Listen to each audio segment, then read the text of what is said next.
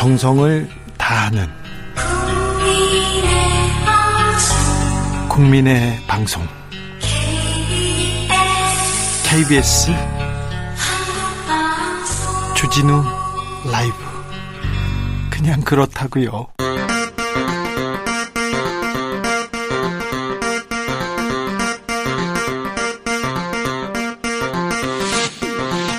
주진우 라이브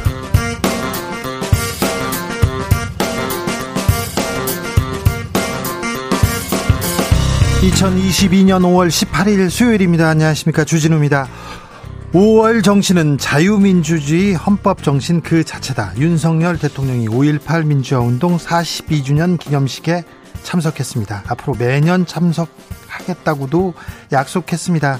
직접 마무리했다는 기념사에서 5월 정신은 국민 통합의 주춧돌이라고 했습니다. 여기서 취임사에 빠졌던 통합이 등장했습니다. 윤 대통령의 다음 일정은 주말에 있을 한미 정상회담입니다. 주스에서 내용 전해보겠습니다. 한동훈 법무부 장관이 취임했습니다. 검찰을 두려워할 사람은 범죄자뿐이다. 이렇게 외치면서 증권범죄 합동수사단 재출범시켰습니다. 취임식 영상 100만 명 넘게 봤다고 이런 기사가 나오는데요. 언론에서는 한동훈 현상이다. 이렇게 보도하고 있습니다. 그러면서 패션 분석 기사 또 쏟아집니다. 얼굴 천재까지 나왔습니다. 자, 한동훈 표 검찰 인사도 곧 단행됩니다. 협치위의 한동훈 한동훈 임명 강행 이 여파는 한덕수 국무총리 후보자 인준안 표결에는 어떤 영향을 미칠까요? 정치연구소에서 들여다보겠습니다.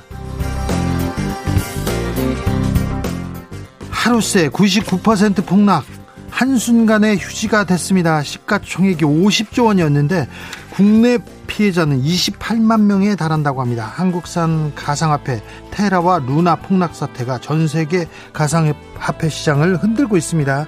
비트코인도 휘청거리고 있다는데요. 루나 테라 사태 또 발생할 수 있다고 합니다. 투자자들 안전 그리고 어떻게 대비해야 되는지 기자들의 수다에서 알아보겠습니다. 나비처럼 날아 벌처럼 쏜다. 여기는 주진우 라이브입니다. 오늘도 자중차에 겸손하고 진정성 있게 여러분과 함께 하겠습니다. 5월 18일 오늘 어떻게 보내고 계신가요? 광주에서는 5.18 민주화운동 기념식이 있었습니다. 어제는 전야제도 있었는데요. 광주에서 음, 주진우 라이브 듣고 계신 분들 계시죠? 소식 전해 주십시오.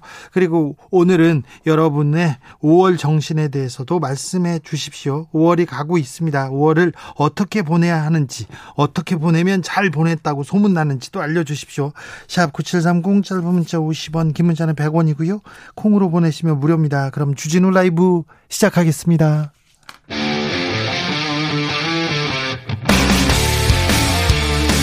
탐사보도 외길 인생 20년. 주 기자가 제일 싫어하는 것은?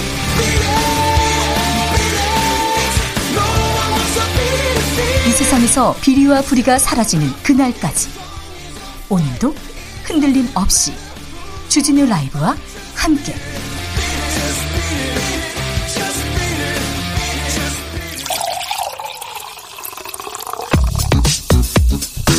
진짜 중요한 뉴스면 쭉 뽑아냈습니다. 주스. 정상근 기자 어서 오세요. 네, 안녕하십니까. 오늘 5.18 기념식에 윤석열 대통령 참석했습니다. 네, 윤석열 대통령은 오늘 오전 광주의 국립 5.18 민주묘지에서 열린 제42주년 5.18 민주화운동 기념식에 참석했습니다. 어, 윤석열 대통령은 앞서 강순규 시민사회 수석을 광주로 보내서 5.18관 단체 관계자들과 만나 민원을 청취했고요. 또 강순규 수석은 전야제에도 참석을 했습니다. 어, 윤석열 대통령은 오늘 오전 100여 명의 국민의힘 의원들, 국무위원들, 대통령실 참모들과 함께 KTX 특별 열차를 이동했고요. 5.18 어, 유공자와 유족, 학생들과 함께 민주묘 지 정문인 민주의 문으로 입장했습니다. 어, 또5.18 민주화운동을 상징하는 이무리한 행진곡 재창에도 참여를 했습니다. 네. 어, 윤석열 대통령은 기념사를 통해 자유민주주의를 피로써 지켜낸 5월 정신은 바로 국민통합의 주춧돌이라고 밝혔고요. 5.18 정신을 보편적 가치의 회복이자 자유민주주의 헌법 정신 그 자체라고 말하기도 했습니다. 어, 다만 그 원래 포함될 것으로 예상됐던 5.18 정신 계승의 헌법 전문 수록을 어, 직접 거론하진 않았습니다. 민주당에서는 5.18 정신 헌법을 헌법에 수록하자 이런 얘기를 제안했습니다. 네, 민주당 윤호중 비상대책위원장은 오늘 5.18 정신을 헌법에 새기는 일을 최대한 서두르겠다라면서 하반기 원 구성 때 헌정특위를 구성해 헌법 개정 논의에 즉각 착수하겠다라고 말했습니다. 어, 윤호중 위원장은 윤석열 대통령과 국민의힘 의원들이 오늘 기념식에 대거 참석한 것에 대해서는 진심으로 환영한다라면서도 자유, 인권 외에 이분이 하는 5.18 정신이 뭔지 조금 궁금했다라고 말하기도 했습니다. 네, 환영한다. 네, 잘한 부분은 잘했다고 이렇게 얘기해야죠. 어제 한동훈 법무부 장관 임명을 강행했습니다. 이 강행 강행 수수는 한덕수 국무총리 표결에 어떤 영향을 미칠지요?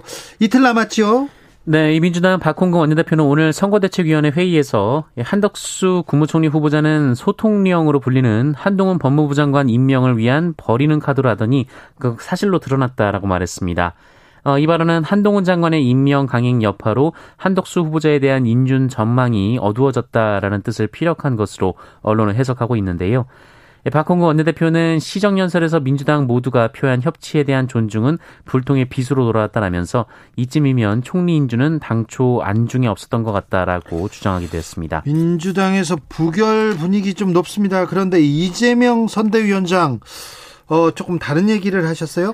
네, 이재명 민주당 총괄선대위원장은 오늘자 동아일보 인터뷰에서 이 개인적으로는 국민 눈높이에 안 맞고 부족한 점이 있다고 하더라도 정부 출범 초기이니 기회를 열어주는 것도 고려해볼 필요가 있다고 본다라는 입장을 밝혔습니다.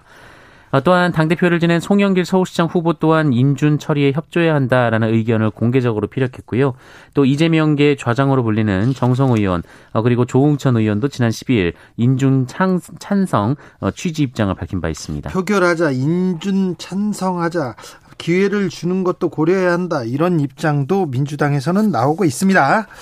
한미 정상회담 일정이 나왔네요. 네, 조 바이든 미국 대통령은 오는 20일 방한하는데요. 이 대통령실은 두 정상 간의 회담이 21일 오후 서울 용산 대통령실 청사 5층 집무실에서 이뤄진다고 밝혔습니다. 또한 21일 저녁에는 국립중앙박물관에서 주요 기업 총수 등 재계 인사들까지 참석하는 공식 만찬이 열릴 예정입니다. 네. 이 정상회담의 의제는 북한 문제와 대북 정책, 동아시아 영내 협력 문제라고 하고요. 1시간 반 정도의 회담을 마친 뒤 한미 정상은 공동 기자회견을 통해서 회담 결과를 발표할 계획입니다.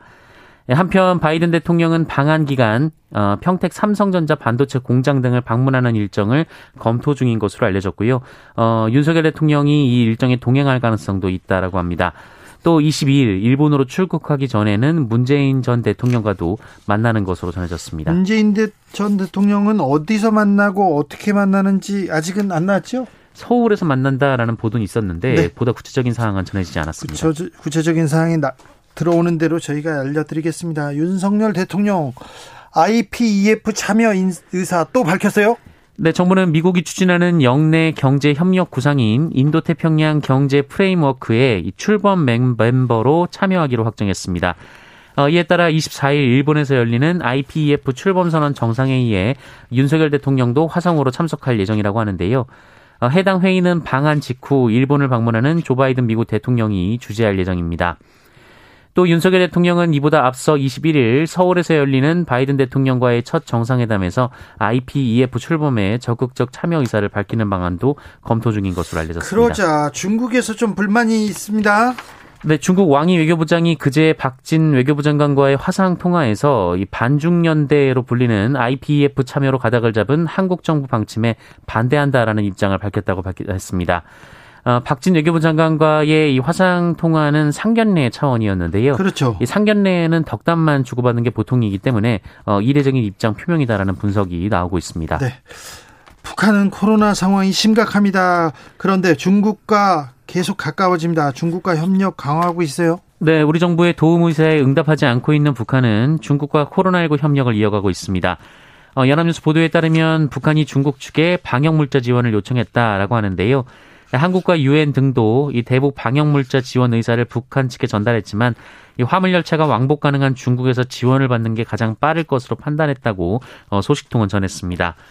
앞서 중국도 북한이 지원을 요청할 경우 곧바로 지원에 나서겠다라는 입장을 밝힌 바 있습니다. 네. 아, 또 지난 14일 북한 조선중앙통신은 아, 김정은 북한 국무위원장이 정치국 협의회를 주재하면서 이 중국이 거둔 선진적인 방역 성과와 경험을 적극 따라 배우라는 말을 하기도 했다라고 보도했습니다. 여러분도 다 아시다시피 어, 세계에서 손을 내밀고 있는데 저 거기는 외면하고 중국하고 손을 잡으려고 합니다. 선진 방역이라고 얘기하는데 아니 중국은 통제 그다음에 뭐 가두고 뭐 어, 어, 단절하고 이런 걸로 지금 코로나를 버티고 있는데요. 실패한 중국 모델을 지금 북한이 그대로 받아들일 것 같아서 좀 걱정도 됩니다. 백신을 빨리 빨리 받아들여서 그리고 치료제를 빨리 받아들여서 어, 북한 국민들의 좀 피해가 없도록 이렇게 해야 될 텐데 중 아, 북한에서 정치가 지금 작동하지 않고 있어서요. 공산주의도 아니고 독재지 않습니까? 그래서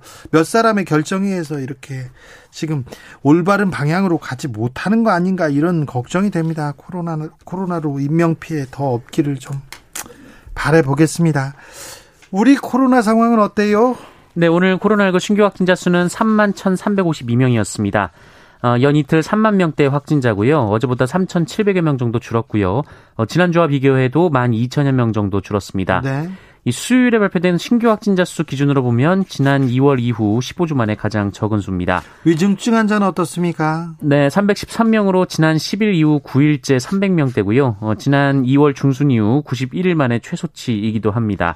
사망자는 31명이었습니다. 네, 아직 그래도 3만 명대 확진자가 나오고 있습니다. 그리고 정, 정은경 청장이 이제 그만두셨어요. 지금 뭐 정권이 바뀌고 방역 팀도 이렇게 바뀌고 있어서 그 바뀌는 시기에 뭐 무슨 일이 없기를 좀 바라보겠습니다. 네.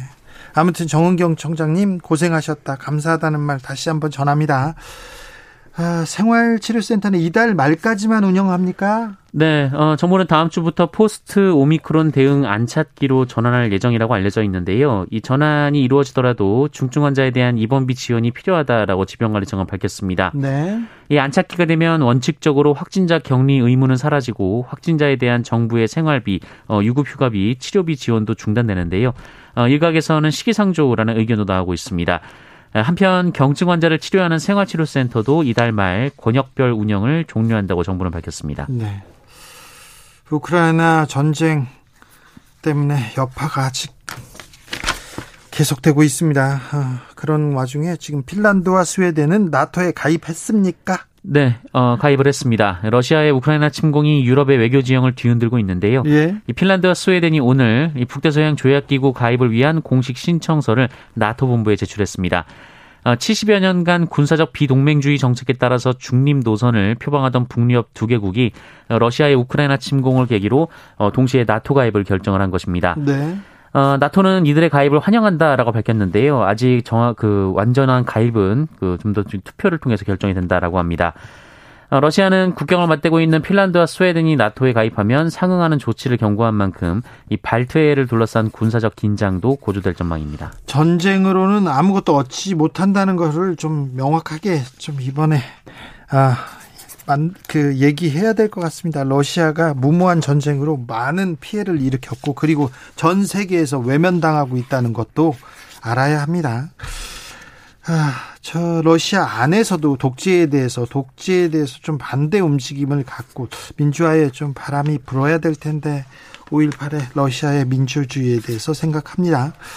어, 4살 아이를 학대한 그래서 숨지게 한 어, 어, 엄마라고 할 수도 없습니다. 네, 친모가 있습니다. 구속됐습니다. 네, 대구 동구의 한 빌라에서 지난 12일 오후 6시경 이곳에 사는 4살 아이가 숨을 쉬지 않는다라는 신고가 119에 접수가 됐습니다. 이 구급대원이 도착했을 때는 아이가 이미 심정지 상태였고요. 급히 병원으로 옮겨져 집중 치료를 받았지만 사흘 뒤인 15일 오전 끝내 숨졌습니다. 어, 최초 신고자는 20대 친모로 이 사건이 벌어졌을 당시 거실에는 5살과 돌이 채 안 된 다른 두 자녀가 함께 있었던 것으로 확인됐습니다. 어, 당시 119 기록에 따르면 아이의 온몸에 청색증이 나타났고 머리는 부풀어 오르고 어, 눈과 허벅지 부위에서는 멍자국이 발견됐는데요. 어, 학대 정황입니다. 이에 의료진은 경찰에 신고를 했고요. 경찰은 친모가 거실에서 아이를 세게 밀었고 아이가 머리를 부딪히면서 의식을 잃은 것으로 보고 친모를 아동학대치사 혐의로 구속했습니다. 또 경찰은 친모가 대소변을 가리지 못한다라는 이유 등으로 숨진 아이를 여러 차례 학대한 정황이 있다면서 나머지 두 자녀에 대한 추가 학대가 있었는지 수사 중이라고 밝혔습니다. 아울러 현장에는 없었지만 이 친부의 학대 또는 방조 행위가 있었는지도 수사할 방침입니다. 이 부분에 대해서 좀 명확하게 수사해야 됩니다. 네, 어떻게 이런 그런 말을 쓰면 네, 아무튼 아, 네. 친모가 어떻게 아이를 이렇게 학대해서 숨지게 할 수 있는지 이런 사건이 왜 끊이지 않는지 가슴이 아픕니다. GOP 부대에서 육군 전방 부대입니다. 유 지뢰가 유실됐어요. 그리고는 병사가 부상을 입었습니다. 네, 육군 전방 부대에서 갑작스러운 폭발로 작전 중이던 병사가 다쳐서 병원에서 치료를 받고 있습니다. 아, 군 당국은 어제 오후 1군단 관할 GOP 지역에서 수목 제거 작업인 볼모지 작전을 하던 병사가 원인을 알 수 없는 폭발로 발 부위를 다쳐 병원으로 후송됐다라고 전했는데요. 다친 병사는 생명에는 지장이 없으며 발가락 골절 등을 당한 것으로 전해졌습니다. 아, 군 관계자는 유실 지뢰 등이 폭발한 것으로 보인다라며 정확한 원인을 조사 중이다라고 밝혔습니다. 네, 어머니를 학대한 30대 부부가 있습니다. 징역형이 선고됐습니다. 네, 식당 일을 도와달라며 부른 시어머니를 마구 때리고 물고문까지 한 30대 며느리와 함께 범행한 30대 아들이 실형을 선고받았습니다. 이 수원지법은 폭력 행위 등의 처벌에 관한 법률 위반 등의 혐의로 기소된 34살 강모 씨에게 징역 1년을, 같은 혐의로 기소된 남편 강모, 김모 씨에게는 징역 10개월을 선고했습니다. 어, 이들은 지난해 10월 24일 자신들이 운영하는 식당에서 시어머니인 66, 66살 여성이 어, 일을 제대로 못한다라는 이유로 어, 피해자가 손에 들고 있던 컵을 잡아 비틀어 빼앗고 어, 발로 피해자의 가슴을 여러 차례 때린 혐의로 기소가 됐습니다. 아이고. 어, 또한 아들 김 씨는 끓고 있는 냄비물을 피해자 쪽으로 향해 뿌려서 피해자를 다치게 한 혐의도 있고요. 또 친구 집에서 외박했다라는 이유로 피해자를 물고문하기도 했다고 합니다. 물고문이요? 네, 재판부는 피해자에 대한 잔혹하고 가학적인 폭행을 지속하는 등 폐륜적인 범행을 저질렀다라고 했으나 피해자가 처벌을 원하지 않는 점, 그리고 피고인들이 어린 자녀를 부양해야 하는 점 등을 종합했다라고 판시했습니다. 아, 네. 이런 짐승만도 못한 일을 하는 5월 가정의 달인데 이런 뉴스 말고 좀 따뜻한 뉴스는 없습니까? 정상근 기자? 네, 찾아보겠습니다. 꼭 그래야 되겠습니까? 네. 내일 보겠습니다. 열심히 찾아보겠습니다. 네. 열심히 찾아도 없어요. 그래가지고 저희가 이런 뉴스를 가져오는데 특별히 또 아이들 학대하고 뭐 폭행하는 이거는 좀 저희가 아, 계속 보도해서 좀 경각심을 보여주고 감옥 간다 이런 사람들 크게 벌 받는다 이 얘기를 하려고 계속 합니다. 좀 고통스럽더라도 좀 참아주시고요. 5월 가정의 달인데 죄송합니다. 화물차 택시 경유 보조금 지원 확대된다고 합니다. 네, 기획재정부는 다음 달 1일부터 경유 유가 연동 보조금 지급 기준을 현재 리터당 1,850원에서 1,750원으로 100원 인하한다라고 밝혔습니다. 경유가 휘발유보다 더 비싸다면서요. 네, 이 경유 유가 연동 보조금은 경유 가격이 기준 가격을 넘으면 초과분의 50%를 정부가 지원하는 제도인데요. 네. 이 지원 대상은 경유를 연료로 사용하는 화물차, 버스, 택시, 어, 연안 화물선 등 48, 48만여 대의 운송 사업자입니다. 어, 기재부는 보조금 지급 기간도 올해 7월 말에서 9월 말까지로 2개월 연장하기로 했습니다. 네. 밀키트 제품 많이 요즘 이용하시는 분들 많지요. 그런데 어유 나트륨 엄청나게 검출됐다고 합니다. 네, 일부 밀키트 제품에서 나트륨과 포화지방이 하루 기준치를 훌쩍 넘는 경우가 있었다라고 합니다. 어, 특정 대형마트에서 공급되는 밀푀유나베 밀키트의 경우 어, 절반, 그러니까 1인분만 먹어도 어, 나트륨을 하루 기준보다 많이 섭취하게 된다라고 하는데요. 이 소비자 시민 모임이 밀푀유납에 부대찌개, 로제 파스타 등 25개 제품을 조사를 했더니 1인분만으로 나트륨을 하루 기준치 초과한 제품이 11개나 됐고 어, 포화지방이 하루 기준치를 초과한 제품도 6개나 됐다라고 합니다. 어이구. 하지만 이 밀키트에는 영양 성분 표시가 안 돼 있는 경우가 많은데요. 이 라면 같은 공산품과는 달리 이 자연 재료들로 구성되어 있기 때문에 성분 표시가 어렵다는 이유라고 합니다. 어, 이에 식약처는 영양 성분 표시 도입을 논의하겠다라고 밝혔습니다. 빨리 진행해야 될 것 같습니다. 요즘 뭐 혼자 사는 사람 그리고 또 어, 핵가족이어서 밀키트 제품 많이 쓰는데 얼른 영양 성분 표시해서 이거 칼로리가 이거 어떤 나트륨은 얼마나 들어있다 알려줘야죠. 빨리 좀 움직였으면 합니다. 주스 정상근 기자와 함께했습니다. 감사합니다. 고맙습니다. 아, 내일 지켜보겠습니다. 열심히 해보겠습니다. 네. 네. 아, 여러분의 5월 어떻게 보내고 계신지 5월 정신은 뭔지 계속 이렇게 문자가 오고 있습니다. YLS님께서 5.18 진상조사단 기한 없이 상설로 했으면 합니다. 진실 밝혀질 때까지요. 그러니까 누가 발표를 발표를 아, 명령했을까요? 누구 지시였을까요? 언제 어떤 일이 있었을까요? 그 광주에서는 무슨 일이 있었는지 아직도 뭐 밝혀지지가 않아서 좀 답답합니다.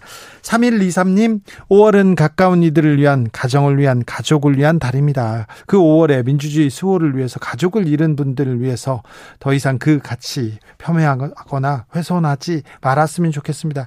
그러니까요. 정치인이란 사람들이 5월 정신을 훼손하면서 그걸 가지고 또 이용하고 막 그랬지 않습니까? 얼마 전까지도 그랬잖아요. 선거 전에 잠깐 뭐 잠깐 사과하고 그걸 진심 어린 사과라고 볼 수 있을지 그런 가슴 아프 가슴 아픈 일들이 계속되고 있습니다. 0081님, 5.18 때 제대를 몇 달 앞둔 이웃 형님이 총상으로 숨지셨습니다. 과오는 밝혀야 됩니다. 아, 그래요. 피해자들, 희생자들 많습니다. 어떤 연유에서 그렇게 됐는지 좀 밝혀야 됩니다. 1664님, 광주 민주화운동 영령의 고귀한 희생에 머리 숙여 애도합니다. 이렇게 애도해 주셨습니다. 교통정보 다녀오겠습니다. 아, 이현 씨,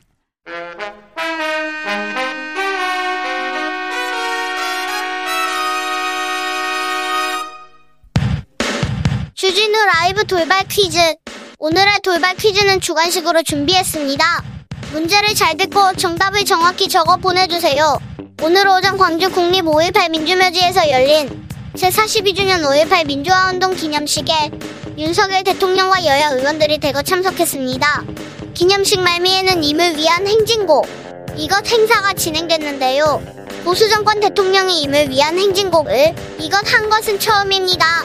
여러 사람이 다 같이 노래한다는 뜻인 이것은 무엇일까요? 정답은 두 글자입니다.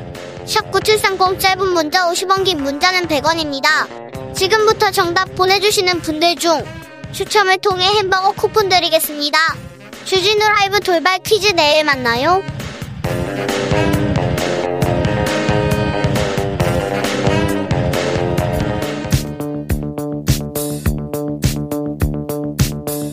대한민국 정치의 새로운 100년을 준비한다. 21세기형 국회 싱크탱크 정치연구소 천엔창.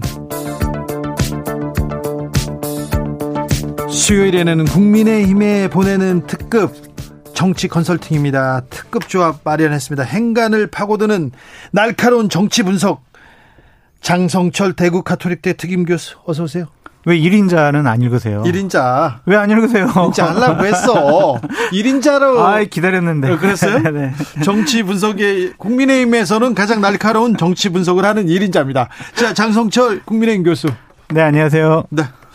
어, 대구 가톨릭대 특임 교수인데 네. 학생들한테 어떤 거 가르치십니까? 사회과학의 일을 가르치는데요. 네. 사회과학의 그 동안의 철학자, 뭐, 그 사상가들의 여러 가지 네. 학설을 먼저 가르치고요. 네. 그 다음에 한 주간의 정치권에서 돌아갔던 중요한 얘기들을 만평을 먼저 좀 보여준 다음에 쭉 설명을 해줘요. 아, 네. 그래서 주진우 라이브에서 제가 했던 얘기들 네. 가서 이렇게 틀어주기도 하고. 알겠습니다. 네.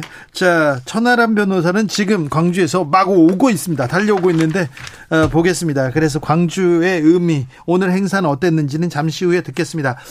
아, 윤석열 대통령이 한동훈 법무장관 어제 네. 임명했습니다. 네. 네. 자, 어떤 영향을 미칠까요? 한덕수 국무총리 후보자에 대한 잠시만요. 천하람 네. 지금 왔습니다. 광주에서 세이, 세이, 오셨습니다. 세이. 네. 예, 안녕하십니까. 전남, 오늘은 나주에서 지금 바로 올라왔습니다. 네. 숨 돌리고 계세요. 우리 네. 얘기할게요. 예. 자, 질문 잊어버렸어요. 한동훈 임명. 그 20일 날 있을 한덕수 국무총리 후보자에 대한 인준에 대해서 네. 민주당이 어떠한 태도와 자세를 취할 것인가에 대한 지대한 영향을 끼쳤다라고 그렇죠. 보여집니다. 왜 내일 모레 네. 총리 인준이 있는데 아니 근데 저희가 그런 정무적인 판단을 할 때 쭉 스케줄을 놓고 판단을 해요. 그렇죠. 그럼 화요일 날은 어 한동훈 후보자 임명을 하고 수요일은 5.18 이것 때문에 한동훈 후보자 임명할 수는 없고 19일은 본회의 전날이니까 괜히 19일 날 하면 또 또 감정 임명하면 감정이 또 올라가고. 고조가 됐을 때 그런 거고 그래서 제가 생각에는 19일 날에 민주당이 좀 유화책 화해 제스처를 취하지 않을까 싶어요. 아 그래요. 정호영 보건복지부 장관 후보자를 네. 내일 그냥 자진 사퇴나 지명 철회함으로써 네. 20일 날 한덕수 총리에 대해서 그냥 감정을 싹 좀 사그라게 들게 하려고 하지 않을까. 전하람 변호사 어떻게 보십니까? 네, 저도 같은 생각입니다. 그리고 한동훈 후보자 같은 경우는 임명을 안 하고 있더라도 민주당에서 별로 의미 있는 카드라고 안 생각할 것 같아요. 네. 왜냐하면 누가 봐도 한동훈 후보자 같은 경우는 하늘이 두 쪽 나도 임명할 것 같은 느낌 그럼요. 아니겠습니까? 그렇죠. 예, 예. 이미 지명을 한 순간에. 그래서 남겨놓더라도 사실 시간 끌기 정도의 의미밖에 없고 그럴 바에는 차라리 빨리 임명해버리고 방금 장 교수님 말씀하신 것처럼 그냥 정호영 후보자와 좀 표현이 그렇지만 트레이드하는 형태로 갈 것 같아요. 그러니까 예를 들면은 화요일 날 임명을 안 했으면요.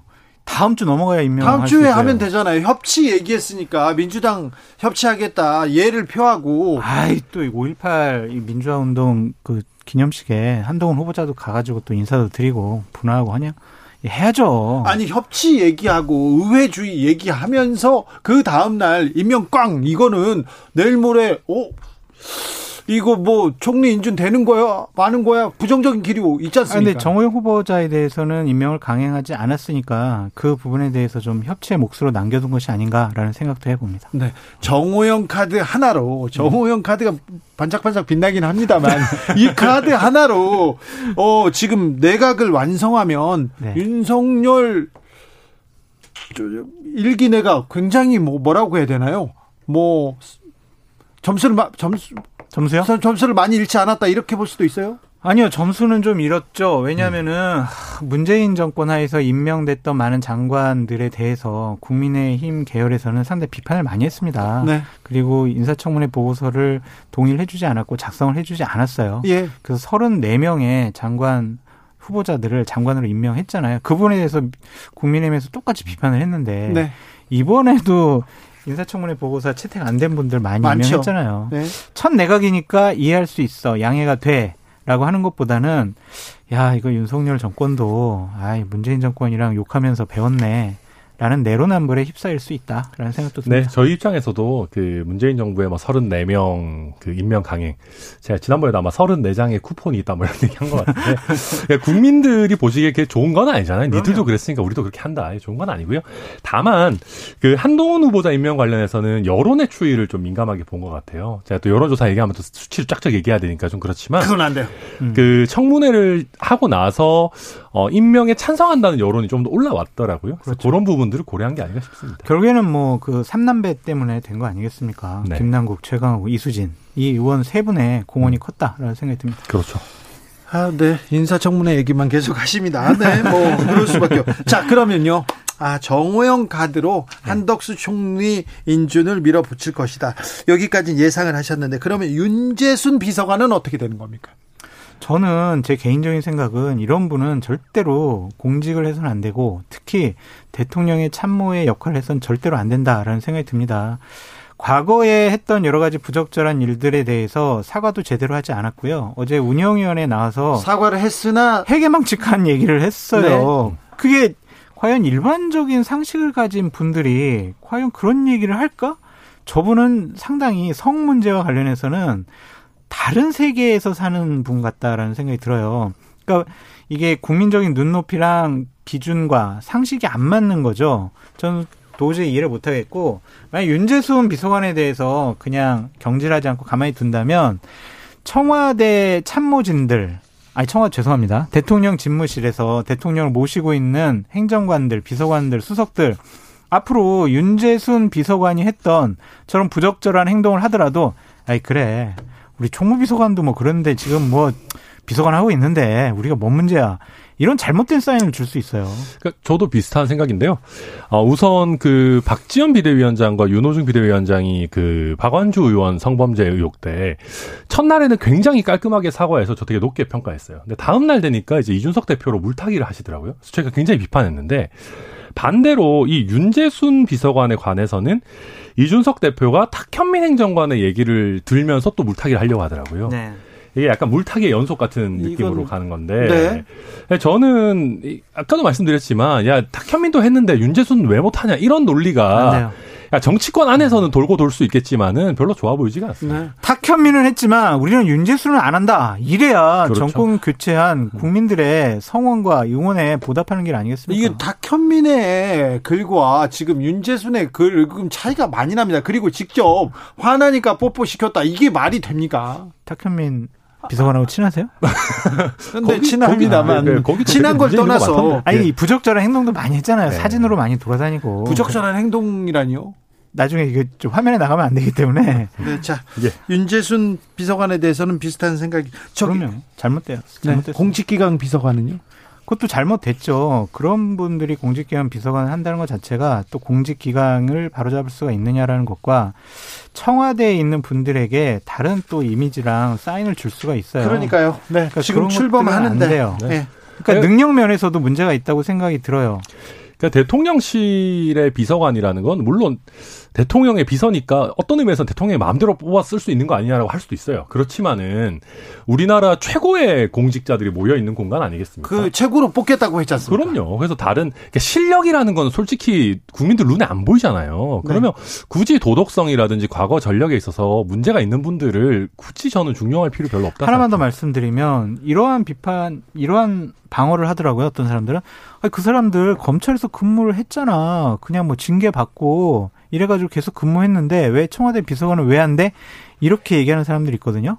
그거는 달라요. 네. 법률적인 판단과 정무적인 판단은 분명히 다릅니다. 뭐 포상 몇 번씩 받은 사람들도 대통령실 가기 어려워요. 그렇죠. 대통령 비서관이라는 자리는요, 정무적인 자리예요. 네. 그렇다면 법률적인 판단보다 정무적인, 정치적인 판단이 더 우선돼야 된다라고 보여집니다. 장 교수님도 저희 당에 굉장히 오래 계셨고 초고위층에 많이 계셨지만 네. 대통령실 한 번도 안 가보셨어요. 그래, 못 그만큼 가봤어요. 저희가 가기 어려운 곳입니다. 안 간 게 아니라 못 간 거예요. 알았어요. 가기 어려운 데군요. 그럼요. 자, 한동훈 법무장관이 취임사에서 검찰을 두려워할 사람은 범죄자뿐이다 이렇게 얘기했는데 이 얘기는 어떻게 보십니까? 자, 율사. 자, 전화람.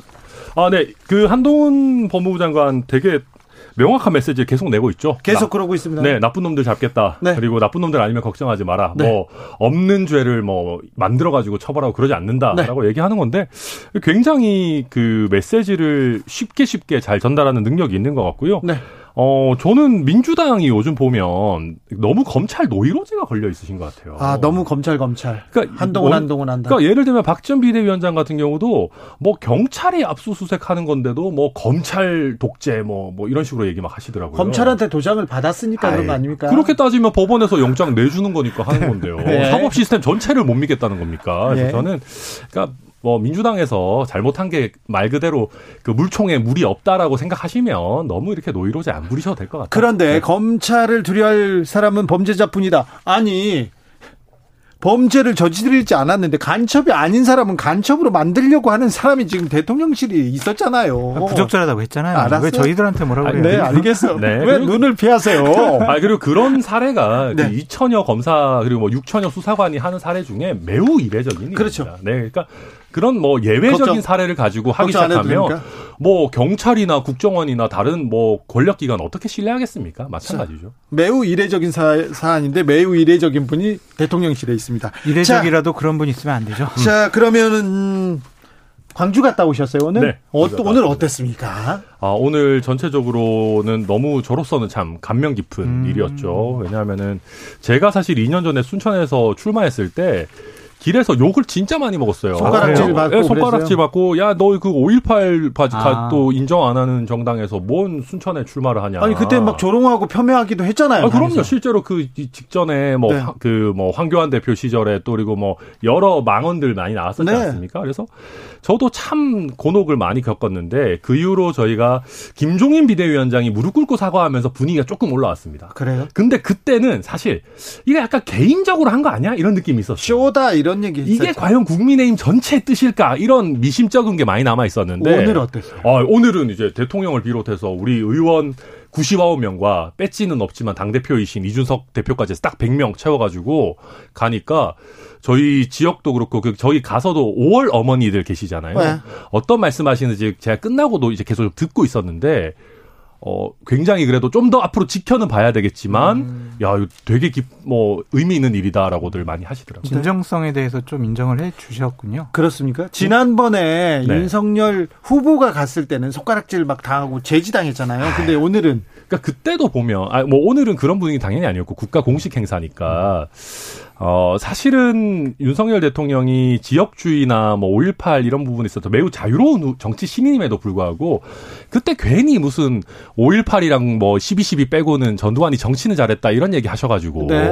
굉장히 민심이 안 좋았었거든요. 네, 뭐그 말은 실언이죠. 네, 실언이죠. 그래서 뭐 물론 이재명 후보도 비슷한 말 했습니다만은 뭐 차, 그런 거 물타기. 차치하고 아, 물타기 차치하고 아, 오늘은 이제 매년 이렇게 하겠다라고 했기 때문에 그렇죠. 뭐 그 진정성을 장기간 지켜보자 이런 분위기 였습니다. 저는 이번에 광주의 방문을 좀 마침표라고 표현을 하고 싶습니다. 마침표다. 네, 이제 보수파 진영이라든지 국민의힘 진영에서는요 5.18에 대해서 폄훼하거나 왜곡을 하거나 여러 가지로 안 좋은 일들 안 좋게 얘기하는 분들이 이제는 나오지 않을 것이다라고 저는 말씀드리고 네, 싶어요. 그런 분들은 저는 강용석 후보 쪽으로 가가지고 그냥 신당 창당 이런 거 하셨으면 좋겠습니다. 아, 그러면 하나 또 예. 말씀드리고 싶은 것은 민주당이나 어, 국민의힘 쪽에 말씀드리고 싶은 것은 5.18의 정신, 자유와 민주를 향한 그 광주 시민들의 열망 이런 것들은요. 지역을 떠나서 네. 이념을 떠나서 정당을 떠나서 대한민국 모두의 것이다라고 말씀을 드려요. 대한민국은 또 그 대한민국 국민들은 대한민국의 민주주의는 광주에 비치고 있습니다. 아, 그럼요. 네. 그 항상 저 같은 경우도 이제 그런데 항상 광주 시민들에게 광주에게 예. 좀 은혜를 갚는다라는 생각으로 삶을 살아가야 되지 않겠느냐. 자, 한마디만 보태자면 대한민국 전체의 것이다라는 걸 넘어서서요. 최근에는 임을 위한 행진곡이 뭐 홍콩이라든지 네. 뭐 미얀마라든지 다른 이제 민주화 운동을 하는 국가에까지 이제 수출이 돼서 불린다라고 네. 하지 않습니까? 네. 그러니까 우리 K 민주주의의 본산이다. 광주가 그렇게 정리하면 될 것 같습니다. 아, 국민의힘에서 5.18 그리고 민주화 운동을 맞이하는 대하는 자세가 좀 다릅니다. 오늘 대통령이 5.18 유가족이었습니까? 같이 손을 잡고 어, 노래를 같이 부르고요. 그다음에 국민의힘과 5.18 단체들이 만나서 있었던 거 얘기하는 거또그 분위기 굉장히 이례적이었습니다. 음, 통합 얘기도 하셨고요. 5월 정신이 국민통합의 주춧돌이라고 얘기하는 것도 좀 새겼으면 합니다. 9837님께서 임을 위한 행진곡 재창만 할 것이 아니라 정말로 국민을 위한 협치 재창되어야 한다고 생각합니다. 그러기를 바래보겠습니다. 그런데 아까 강용석 네. 후보 얘기가 나와서 그런데 아, 또 강용... 소리를 했네요. 네. 강용석 후보 네. 신당 창당한답니까? 그러면은 경기지사 후보는 어떻게 된답니까? 어, 지금 일단 저희랑 단일화는 물 건너 갔죠. 왜냐하면 이제 대통령... 물 건너 갔어요, 이제? 네, 아니 왜냐하면은 대통령 말을 뭐 못 믿겠다라고 하고 대통령이랑 진실 진실 공방하는 사람인데 네. 저희 당에서 어떻게 단일화를 하겠습니까? 그럼 통화는 안 했답니까? 어, 뭐 대통령실이 설마 거짓말 하겠습니까? 그리고 강용석 후보 성격상 있었으면 벌써 까지 않았겠어요? 뭘까요? 아니, 통화 내용이 네. 됐든 뭐 처음에는 그래서 뭐. 통화 내용이 언제 나 통화한 내용이 있다고 얘기했다가 지금 얘기를 안 하시네. 그러니까요. 예, 네, 뭐 약간 접으신 것 같더라고요 보니까 또 그 김세희 씨는 좀 강하게 얘기하는 것 같고 강영석 소장은 또 뭐 안 하는 것 같고 뭐 되게 이상해요. 강영석 후보 같은 경우에는 얻을 거 충분히 얻었죠. 최근 일주일 동안 본인이 거의 모든 언론에 나왔고, 네 인터뷰 뭐 막 지금 계속됩니다. 많이 했죠. 방송화면 자료화면으로도 많이 나오더라고요. 그래서 본인의 인지도를 상당히 더 높이는 계기가 됐다라고 말씀을 드리고 싶고요. 나는 대통령하고도 통화하는 사이야. 나를 네. 무시하지 마. 그렇죠. 그런 이제 보수 우파 쪽 진영의 지지자들에게 보내는 메시지와 사인도 있었다라고 얼마 보여져요. 전에 박근혜 전 대통령하고도 또 이렇게 사진도 찍고요. 그렇죠. 그러니까 본인이 원하는 추구했던 바랬던 정치적인 의미 충분히 얻었기 때문에 이제는 치고 빠지는 것 같아요. 치고 빠져요. 네. 자 지금 붕 띄웠고 그러면 네. 당선보다는 당선보다는 창당에 무게를 둔 겁니까 원래? 아니, 뭐 애초에 당선은 뭐 불가능하잖아요. 그러니까 이제 아 우리나라 정치에서 저는 제일 추태가 뭐3% 5% 지지율 갖고 계신 분이 단일화 장사하는 거 저는 되게 안 좋아하거든요. 구태 정치라고 생각하고 그래서 특히나 강용석 후보 같은 경우는 제대로 된 정치인이라기보다는 요새는 그냥 거의 뭐 사이비 구구 유튜버 같은 수준인데 뭐 저는 당선될 진정성을 갖고 출마했다기보다는 인지도 띄우고 어 지금 이제 우리 공화당 이런 데가 당세가 약해지면서 극우 역할을 할 부분이 많이 비어 있습니다. 그 부분을 본인이 선점해서 어떤 어, 가로 세로 당 같은 거를 만들려고 하시는 가세당? 게 아닌가 싶어요. 예, 가세당? 네. 그 제가 봤을 때는 27일 전에 본인이 후보를 사퇴하면서 보수 후보가 단일화되는 효과를 가 나타나지 않을까 싶어요. 그러니까 무슨 말이냐면 27일하고 8일이 사전 투표일이거든요.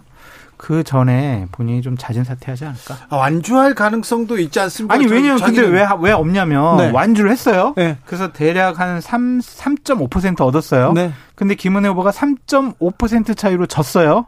그러면은 보수파 진영에서 강용석 너 때문에 지금 경기도지사 선거 졌잖아. 그걸 따질 강형석 씨가 아닌 것 맞아. 같은데. 그리고 아니, 그렇게 선거- 해도 그거를 또 국민의힘 탓으로 돌릴 거예요. 아니, 나는 그래도- 할 마음이 있었는데 아니, 그래도 지들이 안 했다 이렇게. 보수파 진영에서 저는 역적이 될 것 같아요. 아, 이미 그리고 지금? 그 국민의힘 지지층이 꽤 많이 이탈하고 있어요 거기서. 어디로? 어, 윤석열 그렇지. 대통령 지지하는 분들이 요새는 가로세로 연구소에 대해서 되게 비판적인 거 음. 많이 하시더라고요. 그래요? 그래서, 예, 요새 지금 분위기가 어떻게 할지 좀 봐야 됩니다. 네. 아무 튼 보수 보수의 상징이 강용석이라는 거. 아, 그건 아니죠. 아, 안 말도 안 되죠. 왜 그렇게 그거는 프레임 짜시면 안 돼요. 아, 아니, 아니, 그게 아니라 저는 그- 강용석 이분이 뭐 보수인지도 잘 아, 지금 모르겠어요. 진보의 상징이 그러면 주진우 우리 아니 아니 저도. 아니고 제가 강용석이라고 이렇게 생각하는 사람들이 있는 거 있어요? 일부 유튜버들 그런 건 좀 문제가 있잖아요. 그런 얘기를 들어본 적이 없기 때문에 네, 논평을 할 수가 없습니다. 그렇습니다. 아니 그리고 이거는 저희 진짜 이거 하는 순간 저희 셀프 낙선 운동 하는 거 아니에요? 저희가 극우 유튜버들이랑 손잡았을 때 황교안 대표 시절 이럴 때 당이 얼마나 이상한 데로 갔었습니까?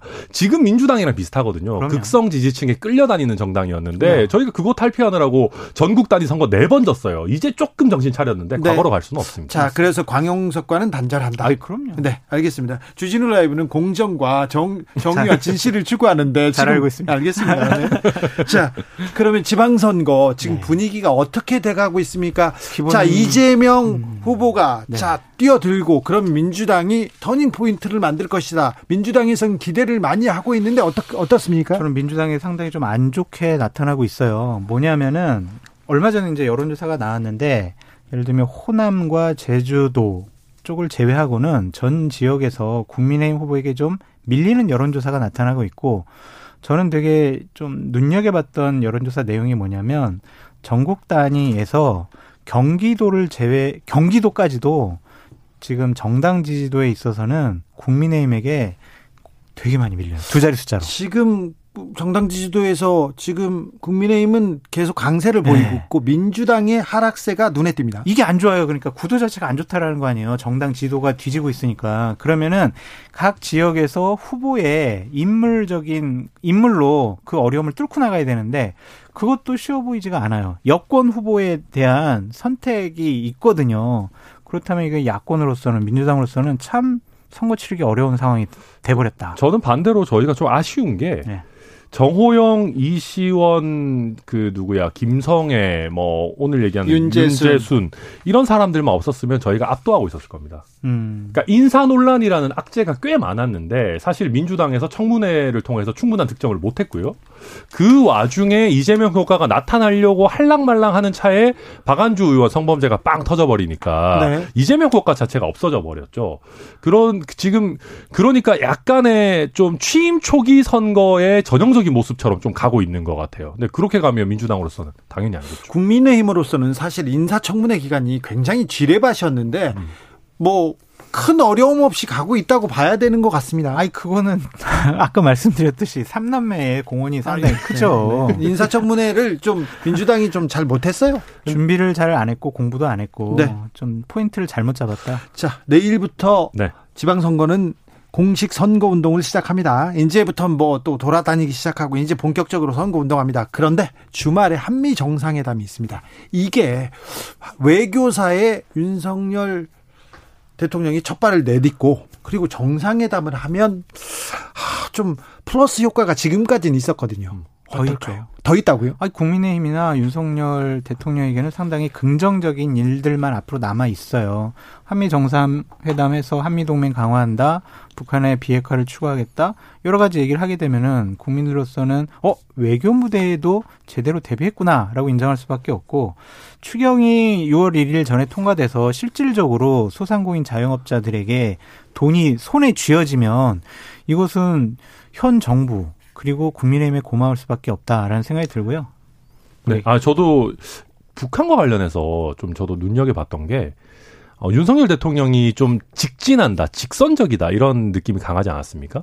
그런데 막상 북한 이슈와 관련해서는 되게 중도적으로 이렇게 유연하게 가시더라고요. 메시지가 좀 잘 나왔어요. 네, 네. 예를 들면 비핵화, 뭐 핵실험을 하더라도 우리가 인도적인 지원은 하겠다라는 얘기까지 나오고 코로나 어, 백신에 대해서도 네, 코로나 백신에 대해서도 전폭적으로 지지 지원하겠다. 그리고 뭐 권영세 통일부 장관 같은 경우도 기존 정부의 모든 걸 뒤엎을 생각이 없다. 그렇죠. 어, 국가 단위에서 이어갈 건 이어가야 된다라고 얘기 를 하고 있어서 지금 오늘 있었던 사실 5.18 민주화 운동에 대한 이런 뭐 제대로 된 참배 그리고 이런 북한에 대해서의 유연한 접근 이런 부분들이 저는 중도층에 꽤 영향을 미치지 않을까 좀 기대가 되는 시간이 부분. 좀 있어요? 네. 저는 그 지방선거의 변수 중에 하나를 이재명 후보라고 좀 말씀드리고 싶어요. 어떤 측면에서요?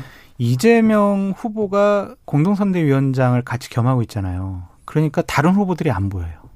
이재명 후보의 말, 워딩, 그리고 모습 이런 것들이 다른 후보들보다 먼저 나와요. 예. 김동연 후보보다 먼저, 그럴 송영길 수밖에 후보보다 없죠. 먼저 나오잖아요. 예. 이것이 과연 민주당 지방선거 전략에 긍정적인 것이냐 이것은 좀 민주당이 스스로 생각을 해봐야 될 것 같아요. 너무 빨리 등판한 거 아니야라는 것에 대한 국민적인 인식이 민주당 지지율을 좀 낮게 만드는 그런 효과가 있지 않았을까라는 생각이 들고 하나 더 말씀드리면 저는 이 5.18 기념식 그 국민의힘 참석과 관련해서 보다 더 큰 통 큰 모습을 좀 보여줬으면 좋지 않았을까 이재명 위원장께서 어제 인터뷰에서 뭐라고 그랬냐면요. 아 국민의힘의 뭐 의원들이 다 광주 가는 거 어떻게 생각하세요? 그랬더니 국민의힘은 광주 학살 세력에 후이지 않느냐 이런 식으로 대립과 갈등 이런 걸 조장하는 듯한 발언을 하셨거든요. 이거는 야당 지도자로서 할 역할 할 말이 아니에요. 보다 더 크게 아 정말 고맙습니다. 정말 앞으로 왜곡하지 말고 우리 광주 민주화 운동 정치권에서 헌법 전문에 넣고 우리 같이 힘을 합쳐서 그분들 제대로 잘 모십시다라고 했으면 얼마나 좋아요. 또 다른 변수는요?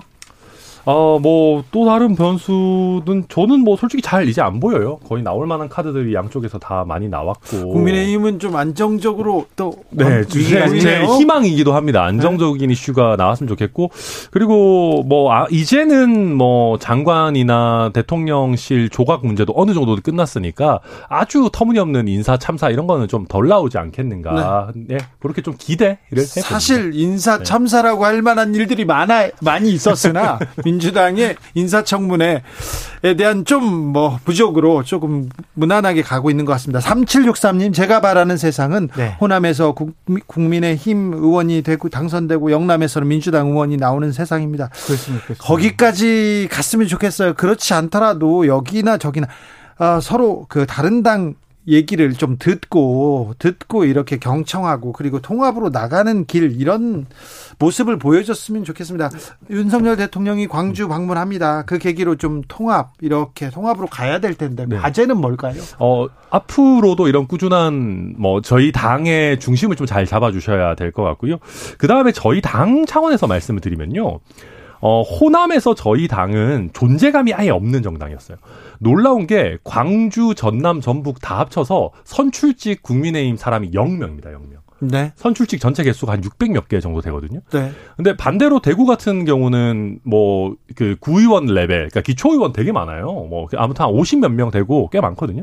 그러니까 어쨌거나 이번에 계기로 어 저는 저희 호남 지역에서도 어 최소한 기초 의원들은 이번에 꽤 많이 배출될 거라고 생각하고 어, 있고 그래요? 그래요? 네, 분위기가 네. 그렇습니까? 분위기가 그렇습니다. 왜냐하면 3인 선거구, 4인 선거구 같은 데서는 될 거고 음. 또 이번에 저희 비례 후보들은 꽤 많이 될 겁니다. 그래서 그렇게 되면 어, 기존의 PK에서 민주당이 했던 것처럼 풀뿌리에서부터 어, 후발 주자인 만큼 더 열심히 뛴다면은 또 호남에서도 마음의 문을 열어주시라. 천하람 변호사께서 당협위원장으로 있는 순천에서도 좋은 결과를 얻었으면 좋겠습니다. 아, 네, 저 20대, 30대, 40대로다가 제가 다 청년 공천했거든요. 저희 그래서 네. 바람이 있다면은요, 정말 광주 시민분들과 호남 분들이 이러한 국민의힘과 윤석열 대통령의 좀 진정성 있는 모습을 열린 마음으로 너그럽게 포용을 해 주셨으면 좋겠다. 아니 호남 사람들 그리고 광주 분들은 열린 마음으로 계속 쳐다봤어요. 네. 근데 정권 초기에는 와서 와서 광주 정신을 이어받겠다 하고 그 다음부터 보여준 게 아까 제가 마침표라고 했잖아요. 알겠- 오늘 의원들 다 갔잖아요. 이제 그런 일은 벌어지지 않을 네, 것이다. 아, 아, 근데 진짜 중요한 문제는 앞으로도 이상한 소리 한 사람들은 가차없이 잘라버려야 돼요. 네. 네. 예, 가차없이 잘라야 되는데 기존에, 네, 기존에 그런 걸 못 해가지고 사실은 강원지사 강원지사에 나와 있잖아요. 아, 그건 그래도 사과는 하지 않습니까? 그래요? 차근차근 나아지는 거겠죠. 차근차근 예. 음, 천막에서 어쩔 수 없이 하긴 했으나 네. 그래도 이제 진짜 마침표를 찍어야 됩니다. 광주나 또 민주주의 정신에 훼손하는 안 통합을 돼요. 해, 네. 해치는 그런 정치인들은 퇴출시켜야 돼요. 아니, 모르신 말씀. 그리고 이게 더안 좋은 게 뭐냐면요. 그러니까 우리 당에서요 호남에 대한 관심도가 안 올라가요. 뭔 말이냐면요 음. 광주 민주화 운동만 존중해도 호남을 챙긴다 이런 이미지가 있어요. 조금만 음, 조금만 잘해도 조금만 해도 네, 말이 안 되는 거예요. 광주 민주화 운동 챙기는 건 그냥 기본이고 그거 이상으로 호남을 어떻게 발전시킬까 하는 비정 경쟁, 공약 경쟁이 돼야 되는데 네. 그게 너무 부족했죠. 정치연구소 천현장 천하람 장성철 장성철 천하람 두 분 감사합니다. 감사합니다. 아, 고맙습니다. 오늘 지금 함동훈 표 인사가 계속되고 있습니다. 대검 차장에는 이원석, 서울중앙지검장은 송경호. 이분은 조국 전 장관 수사를 했던 분인데요. 아, 어, 이거 윤석열 사단만 중용하는 거 아니야? 검찰은 윤석열 색깔로 칠해지고 있다는 것도 전해드리고요. 또 분석하겠습니다. 저는 6시에 2부 이어가겠습니다.